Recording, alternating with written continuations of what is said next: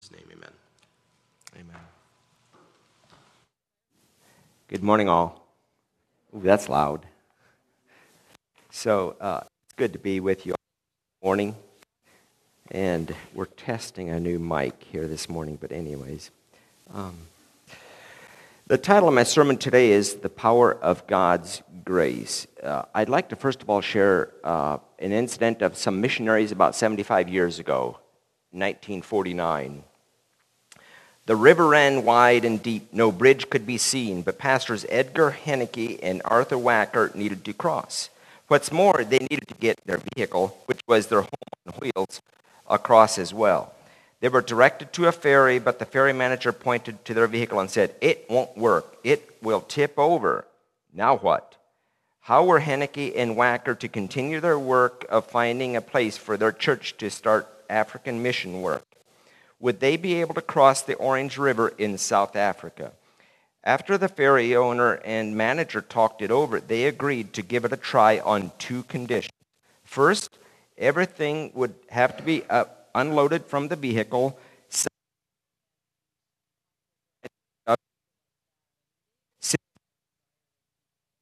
The pastor. Five began digging in the water on the opposite side. The pastors felt sorry for them and gave them harmonicas, which spurred them on. By evening, they were ready to try. The ferry went okay with the heavy vehicle until they entered the main current. Then all began to wobble. But the hard workers steadied it and made it to the other side. After they returned and brought the goods over, the pastors had to pay up for two ferry trips and the day labor of five men to dig a new channel. Total cost $12. That's just one of the obstacles that Pastor Henneke and Wacker went through as they started in Cape Town, South Africa, and worked their way north looking for a suitable place for their church to do mission work. What got them through these obstacles? Their foresight, their ingenuity, their luck? Not at all. It was God's grace. God's grace kept them safe from the time they left their homes in Michigan in April 1949 until they returned about three months later. God's grace directed them over 4,000 miles that they drove in Africa. God's grace led them to northern Rhodesia, which is present day Zambia. Um, have we experienced God's grace as Pastor Henneke described it towards the last here? I haven't always un- understood it this way. Um, maybe I'll just read that again. What got them through these obstacles? Their foresight, their ingenuity, their luck? Not at all. It was God's grace. God's grace kept them safe from the time they left their houses in Michigan in April 1949 until they returned about three months later. God's grace directed them over the 4,000 miles they drove in Africa. God's grace led them to northern Rhodesia, which is present day Zambia. So I'm hopeful by the end of, if you don't understand God's grace in that way, uh, that today we can learn more of how God's grace is in that way. And I've divided my sermon into five parts transforming grace, reciprocating grace, saving grace, teaching grace, and sustaining grace.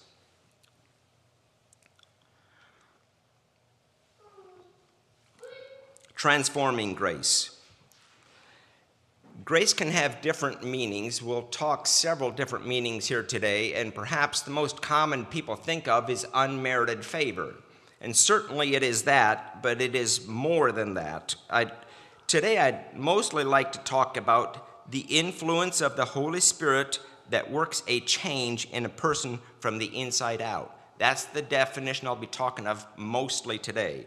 God's work in us through the Holy Spirit. That's grace. Let's take a look at uh, the first two meanings, I, I uh, the first two definitions of favor and grace. And let's uh, turn to Luke chapter 2. There is the incident of Jesus as a little child. They brought him. Um,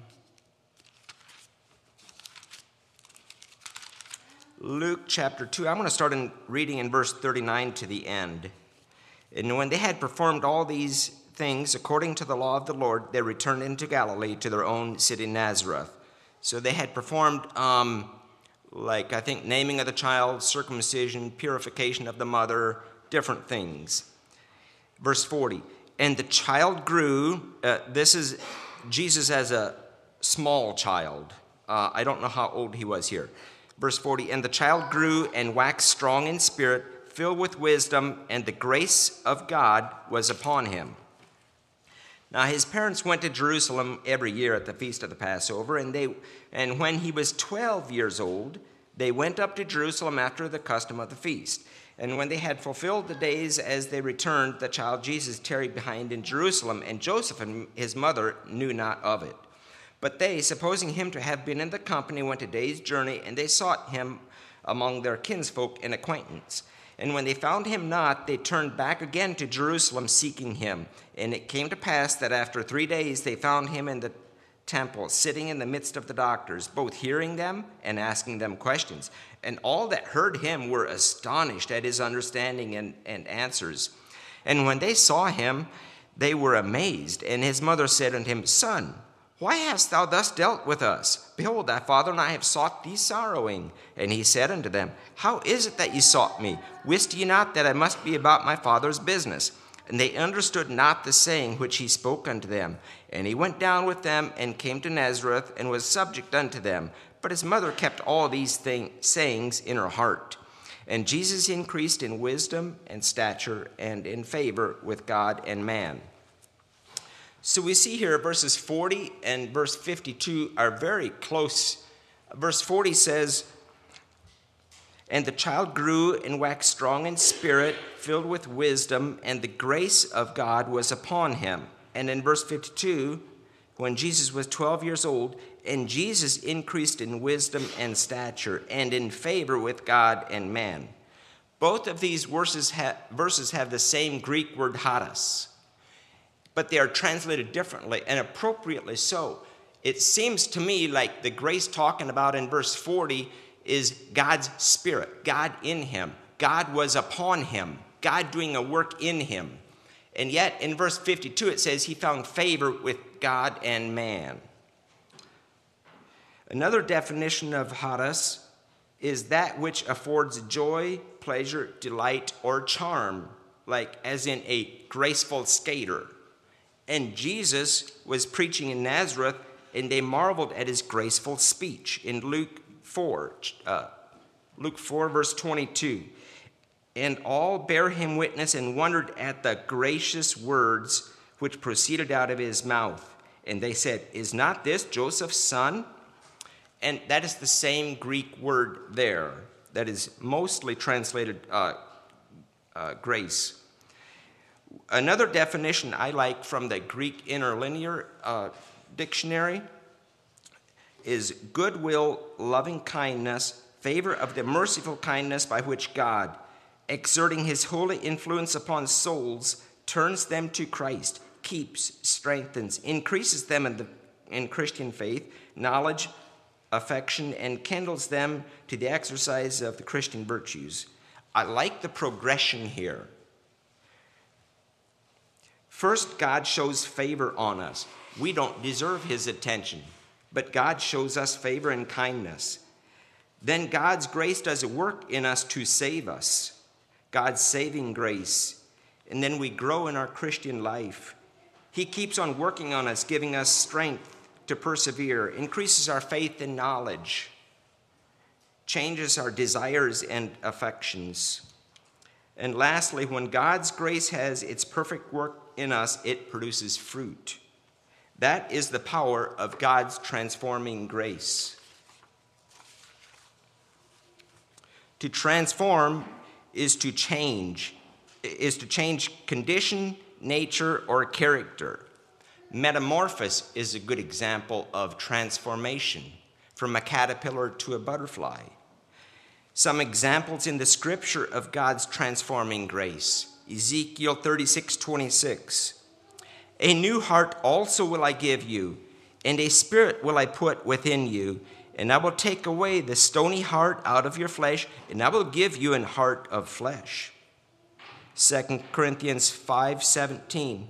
Therefore, if any man be in Christ, he is a new creature. Old things are passed away. Behold, all things are become new. The, ta- the change that takes place in me isn't because of who I am, it, it's not because of what I did. It's all because of God's grace at work in me.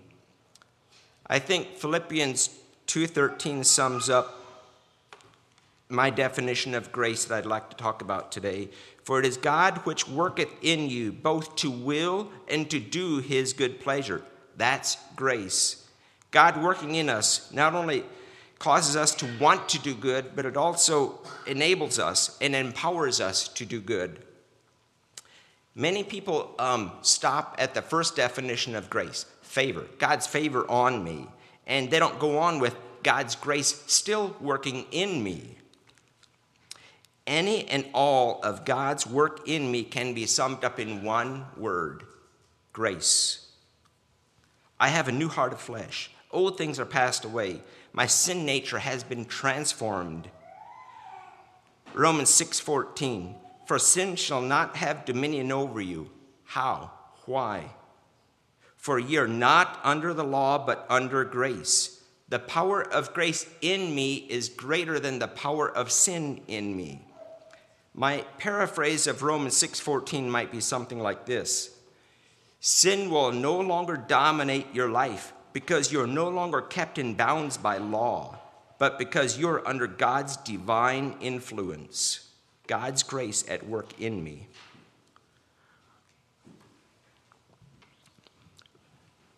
Back one chapter, Romans 5, verses 20 and 21 expound on this idea.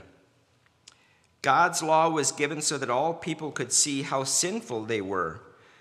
But as people sinned more and more, God's wonderful grace became more abundant. Just so just as sin ruled over all people and brought them to death, now God's wonderful grace rules instead, giving us right standing with God and resulting in eternal life through Jesus Christ our Lord. Who am I that God should even be mindful of me. And he moves in and does this transforming work. My nature is but bent to do evil.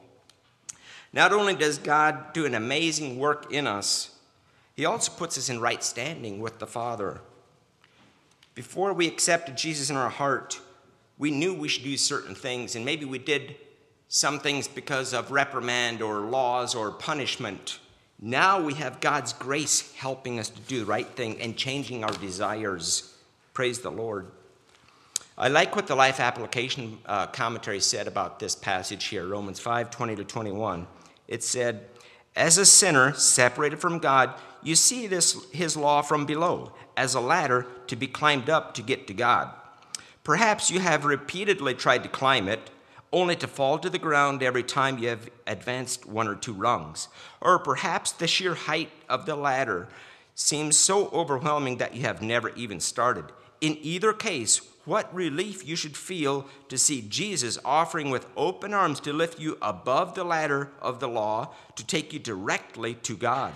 Once Jesus lifts you into God's presence, you are free to obey out of love, not necessity. And through God's power, not your own, you know that if you stumble, you will not fall back to the ground. Instead, you will be caught and held in Christ's loving arms. That's grace. Jesus lifting us up and putting us in right standing with the Father, empowering us to live righteous lives. And because of his transforming grace that we feel and see at work in us, we can't help but thank him and give him credit and praise. My next, uh, I'd like to talk about reciprocating grace. How many know um, what direction does a reciprocating saw blade go? Back and forth. That's why I've titled. I don't know that this is uh, found in Scripture, but that's why I named this reciprocating grace, back and forth grace. Let me give you an example of giving a gift to a child, not because it's his birthday, just because you saw this nice thing at a store and you thought of this one child and you even wrapped it and you gave it to them just like, wow, they're surprised. They, they did nothing to earn it, they'd just been naughty that day. but you give them the, pri- the, the, the gift. They open it with delight. They're, you see their eyes light up and they thank you, they come and hug you. That's grace. That's the grace I'm talking about. We don't deserve anything from God, and we should reciprocate that grace to Him. Thank Him, praise Him.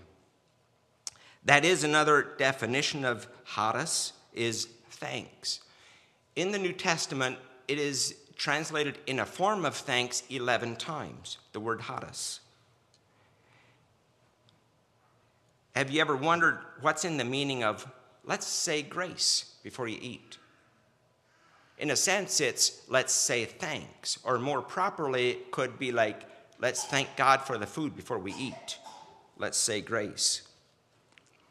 An example of charis, translated grace or thanks, is found in Romans 6:17.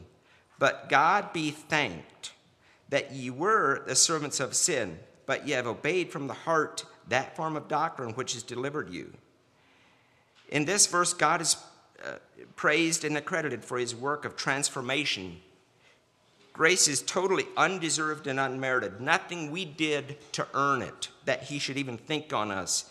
Can we comprehend what God did to us and in return thank him for it? Be grateful. Martin Luther said, if in his gifts and benefits God were more sparing and close handed, we would learn to be more thankful. The greater God's gifts and works, the less they are regarded. How true. Sad but true. Another example of charis being translated thanks can be found in 2 Corinthians 9. The believers had taken money up and given it to some poor people. And then in uh, 2 Corinthians 9 7, it says, uh, God loves a cheerful giver. And breaking in at verse 12, for the administration of this service not only supplies the needs of the saints, but also is abounding through, the, through many thanksgivings to God while through the proof of this ministry they glorify God for the obedience of your confession to the gospel of Christ and for the liberal sharing with them and all men. And by their prayer for you, who long for you because of the exceeding grace of God in you, thanks be to God for his indescribable gift. We will never be able to fully comprehend or thank God for his indescribable gift. The word grace or charis is here translated two different ways. In verse 14, it's translated as grace. And in verse 15, it says thanks. And those are the same Greek word we've been talking about. People saw their fruit of sharing, and they properly recognized God and accredited God for his grace at work in them. And then they returned thanks to God for it. It seems like gratitude follows grace as thunder follows lightning.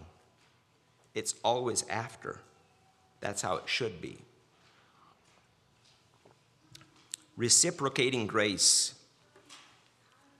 The proof of our gratefulness and gratitude for God's grace is displayed in our life of obedience and service to Him. I'd like to show you what I drew up as a reciprocating grace cycle. We have God above and man below. God reaches down, He saves us, he, His Holy Spirit works in us. That's grace. We, in return, should thank Him. That's grace again. Another meaning of grace is thanks, with gratitude. This recipro- reciprocating grace cycle produces an intimate love relationship. It goes around and round, and God is honored and it makes him very happy. 1 John 4 9 10. In this was manifested the love of God toward us, because that God sent his only begotten Son into the world that we might live through him. Herein is love, not that we loved God, but that he loved us and sent his Son to be the propitiation for our sins. We also need a proper perspective of God reaching down to me and showing love. Even while we were sinners, God reached down and saved me. My realization of what God did for me who am so undeserving, produces spontaneous praise and worship. God's grace is a reciprocating grace. As we inhale of His grace, we should then exhale of gratitude to God. I'd like to talk of His saving grace next. God's grace, God's work in me is so powerful that it can save even the worst of sinners and snatch them from the pits of hell and the enemy's lies and his bondage. That's grace. That's saving grace. Psalm 40, verse 2 He brought me up also out of an horrible pit, out of the miry clay, and set my feet upon a rock and established my goings. That's a saving grace where I embrace God, I invite Him in, I accept His promptings, and He transforms me. First part of verse 3, 40, Psalm 40, verse 3 He hath put a new song in my mouth, even praise unto our God. That's reciprocating grace, giving thanks to Him, praising God for His transformation, His work of transformation, knowing who did the work. And the last part of verse 3 is the result. Many shall see it and fear and shall trust in the Lord. The fruit of others trusting in God is a byproduct of our reciprocating grace slash love relationship with God. I'd like if we could turn to Ephesians chapter 2. I'd like to read 10 verses here.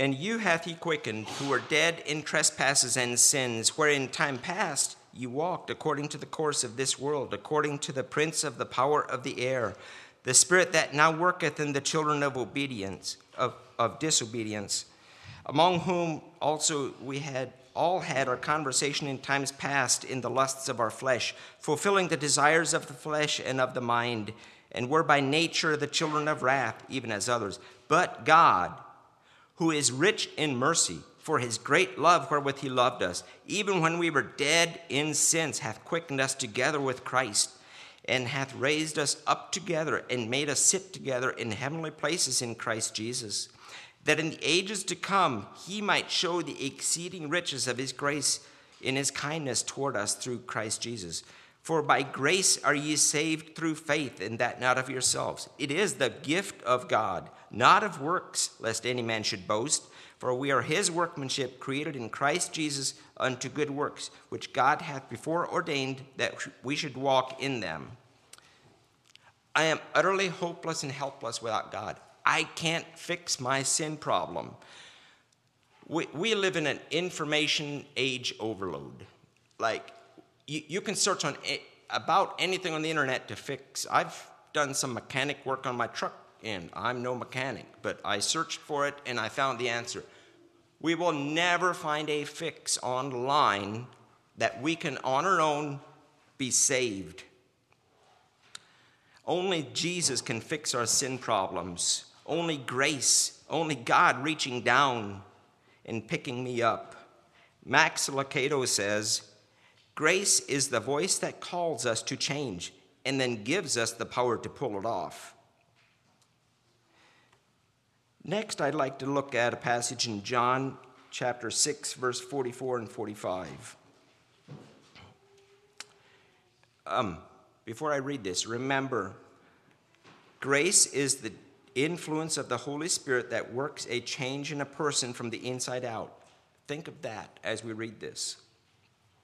No one can come to me unless the Father who sent me draws him, and I will raise him up at the last day. It is written in the prophets, and they shall all be taught by God. Therefore, anyone who has heard and learned from the Father comes to me. No one comes to Jesus unless the Father draws him. There's no exceptions, there is no shortcuts, there is no other way around. Only by God's grace God reaching down. And when I think of that, I think of Peter's profession like when, um, when Jesus, uh, people were saying Jesus is this person, that person, and, and Jesus told his disciples, But whom say ye that I am? And Peter answered, in Matthew 16, it says, He saith unto them, But whom say ye that I am? And Simon Peter answered and said, Thou art the Christ, the Son of the living God. And Jesus answered and said unto him, Blessed art thou, Simon Barjona, for flesh and blood hath not revealed it unto thee, but my Father which is in heaven.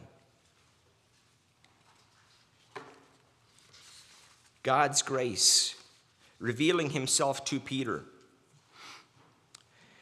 John 16, 13 says that the Holy Spirit will guide us into all truth. The Word of God is alive and sharp, piercing even to the dividing asunder of soul and spirit.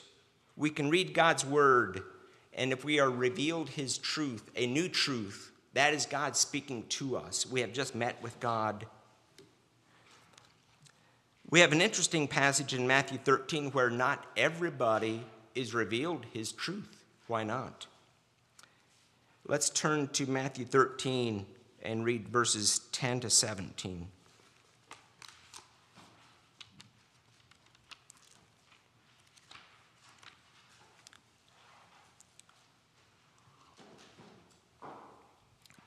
Why is his truth hidden? Why did he speak in parables? They ask him here. And the disciples came and said unto him, Why speakest thou unto them in parables? He answered and said unto them, because it is not given unto you to know the mysteries of the kingdom of heaven, but to them it, because it, let me start over. Because it is given unto you to know the mysteries of the kingdom of heaven, but to them it is not given. For whosoever hath, to him shall be given, and he shall have more abundance. But whosoever hath not, from him shall be taken away even that he hath. Therefore speak I to them in parables, because they seeing see not, and hearing they hear not, neither do they understand. And in them is fulfilled the prophecy of uh, uh, Esaias, which saith, By hearing ye shall hear, and shall not understand, and seeing ye shall see, and shall not perceive. For this people's heart is waxed gross, and their ears are dull of hearing, and their eyes have they closed, lest at any time they should see with their eyes and hear with their ears, and should understand with their heart, and should be converted, and I should heal them. But blessed are your eyes, for they see, and your ears, for they hear. For verily I say unto you, that many prophets and righteous men have desired to see these things which ye see, and have not seen them, and to hear these th- those things which ye hear, and have not heard them. But to them it is not given to understand the mysteries of God. Verse 12 is a reciprocating grace where he keeps pouring in more because we're returning great, uh, gratitude and thanking him. And it even says there's an abundance. Verse 15 gives us insight into why God does not reveal himself to these people. These people have grown callous to God's promptings, God's grace, God's calling them and they have stopped their ears and closed their eyes to truth. Follow along with me in verse 15. Here's a short paraphrase of what I would say this means to me. There are hard hearted people who have stopped their ears and closed their eyes for fear that they should understand and be converted. So it tells me they have known the truth. Everyone has opportunity for salvation. But if we don't receive God's grace, He will not force it on us. If God's saving grace isn't a reciprocating grace, it really is no grace at all.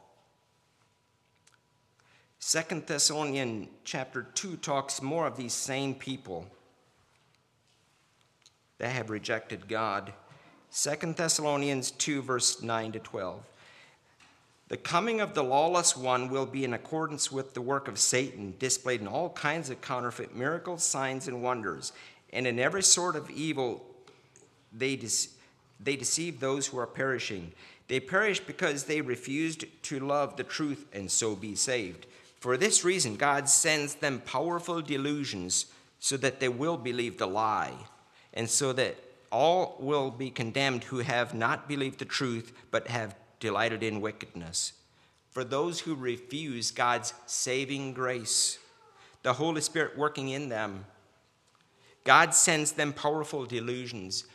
God changes from drawing them through His grace to driving them away through deception and lies. Awful situation. And you've heard me say this before. I think that all starts with small daily choices every day. What will you choose today? I'd like to now look at Titus chapter 2 to look at another aspect of God's powerful grace teaching grace. Titus 2, verses 11 to 14. For the grace of God that bringeth salvation hath appeared to all men, teaching us that denying godliness and worldly lust, we should live soberly, righteously, and godly in this present world, looking for that blessed hope and the glorious appearing of that great of the great God and our Savior Jesus Christ, who gave himself for us that he might redeem us from all iniquity and purify unto himself a peculiar people, zealous of good works. In the King James Version, these four verses are all one sentence. And it talks of the grace of God. What does the grace of God do? I find two things the grace of God does. In verse 11, it brings salvation, which we just talked about. And in verse 12, the grace of God teaches us.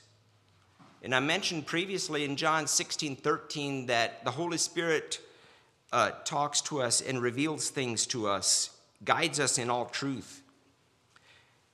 Grace is the influence of the Holy Spirit that works a change in a person from the inside out. There's a couple things that grace teaches us here in this passage.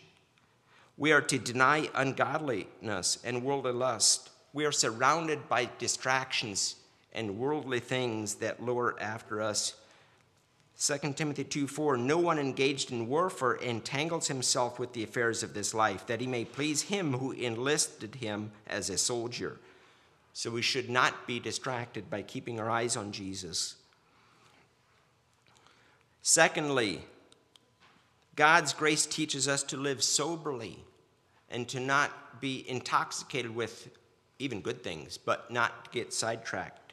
We are to exercise self control and to live in moderation. Third thing God's grace teaches us in this passage is to live righteously and godly. The more time we spend in God's word and in that reciprocating cycle of grace and gratitude, the more we will know how to live righteously. His grace will empower us to live above. And lastly, grace also teaches us in verse 13 that we are to keep our eyes on Jesus and anticipate his second coming. Keep our eyes on the goal.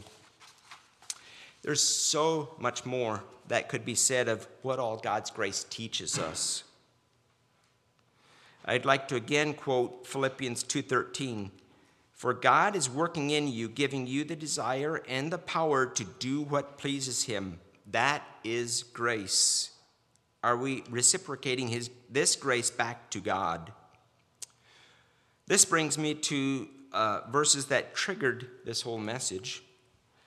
I'd like to look at uh, 2 Corinthians 12, 7 to 10 for the last part of my message, and I've entitled this part God's Sustaining Grace. 2 Corinthians 12, verse 7. And lest I should be exalted above measure through the abundance of the revelations, there was given to me a thorn in the flesh, the messenger of Satan, to buffet me, lest I should be exalted above measure. For this thing I besought the Lord thrice that it might depart from me. And he said unto me, My grace is sufficient for thee, for my strength is made perfect in weakness. Most gladly, therefore, will I rather glory in my infirmities, that the power of Christ may rest upon me. Therefore, I take pleasure in infirmities, in reproaches, in necessities, in persecutions, in distresses, for Christ's sake. For when I am weak, then am I strong. God's grace is always sufficient for all our needs. But my God shall supply all your need according to his riches and glory by Christ Jesus. We know this. I don't think there's anyone here that doubts God's providence. He owns a th- cattle on a thousand hills. And yet, we, like Paul, get distracted. If we really want God's sufficient grace in our life that He has promised, then we need to pay attention to what Paul learned here. Verse 7 says, And lest I should be exalted above measure. Exalted, lest I should be exalted. Pride. When we forget who we are in Christ and what God's grace has done in me. When we think I have done something wonderful. When we are no longer reciprocating grace back to God and accrediting the Him. We must daily crucify self and lay down my, my prideful tendencies. I am crucified with Christ, nevertheless I live. Yet not I, but Christ liveth in me. In the life which I now live in the flesh, I live by the faith of the Son of God, who gave himself for who loved me and gave himself for me. It says here that Paul had a thorn in the flesh. We really don't know exactly what that thorn in the flesh is. I had to think it could have been something like what happened to Job, where Satan went before God and asked to try Job, and he, he uh, inflicted Job with boils. I don't know what it is, but it was a big deal to Paul. It also appears to have been something that helped keep Paul humble. James 4 6 says, God resists the proud, but he gives grace unto the humble. If we are proud, God's grace is not upon us. It, it, pride breaks us out of the reciprocating grace cycle. I don't really think it's all that important exactly what was Paul's thorn in the flesh. I believe the key to God's continuing work of grace is to be totally emptied of self, not me, not my ideas. God doesn't, doesn't need my ideas. God doesn't need my help. He wants my help. He delights when we do his kingdom work, but he doesn't need me. God's grace is made perfect in my weakness. When I am weak, then am I strong. When I realize I can't do this, but I trust God for it, then He can work miracles and we give Him all the credit. Henry Blackaby said, Human strength is a strong deterrent to trusting in Christ. We must never despise our weakness, for it causes us to trust in God we must never despise our weakness, for it causes us to trust in God's strength. When I am weak, then am I strong. In closing, I'd like if we could turn our, uh, take our songbooks and turn to number 672. I don't know this song. I'm not going to sing solo. I'm just going to read it. I thought this goes well with what I wanted to share today.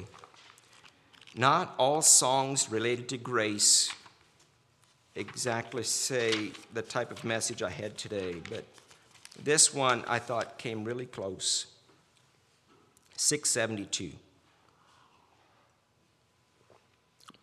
Dear Lord, take up the tangled strands where we have wrought in vain, and by the skill of thy dear hands some beauty may remain. Transformed by grace divine, the glory shall be thine. To thy most holy will, O Lord, we now our will resign. Touch thou the sad, discordant keys of every troubled breast, and change to peaceful harmonies the sighings of unrest. Transformed by grace divine, the glory shall be thine. To thy most holy will, O Lord, we now are all resign. Where broken vows in in fragments lie the, to- the toll of wasted years. Do thou make whole again, we cry, and give a song for tears. Transformed by grace divine, the glory shall be thine. To thy most holy will, O Lord, we now are all resign. Take all the failures, each mistake of our poor human ways, then, Savior, for thine own dear sake, make them show forth thy praise. Transformed by grace divine, the glory shall be thine. To thy most holy will, O Lord, we now are all resigned. Let's pray.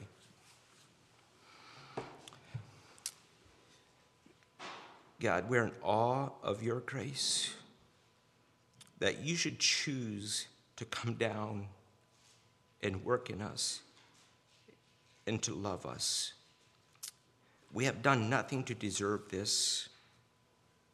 God, help us to always remember this, and that the distractions of this world would not sidetrack us, and that we would not become proud or boastful. By the grace of God, I am what I am. Help us, God, to identify with that and to keep praising you and to showing your love to others. We thank you for your love. Thank you for your patience. Thank you for your grace. Thank you for your tr- the truth of your word. I pray for your continued presence here this morning. We thank you in Jesus' name. Amen.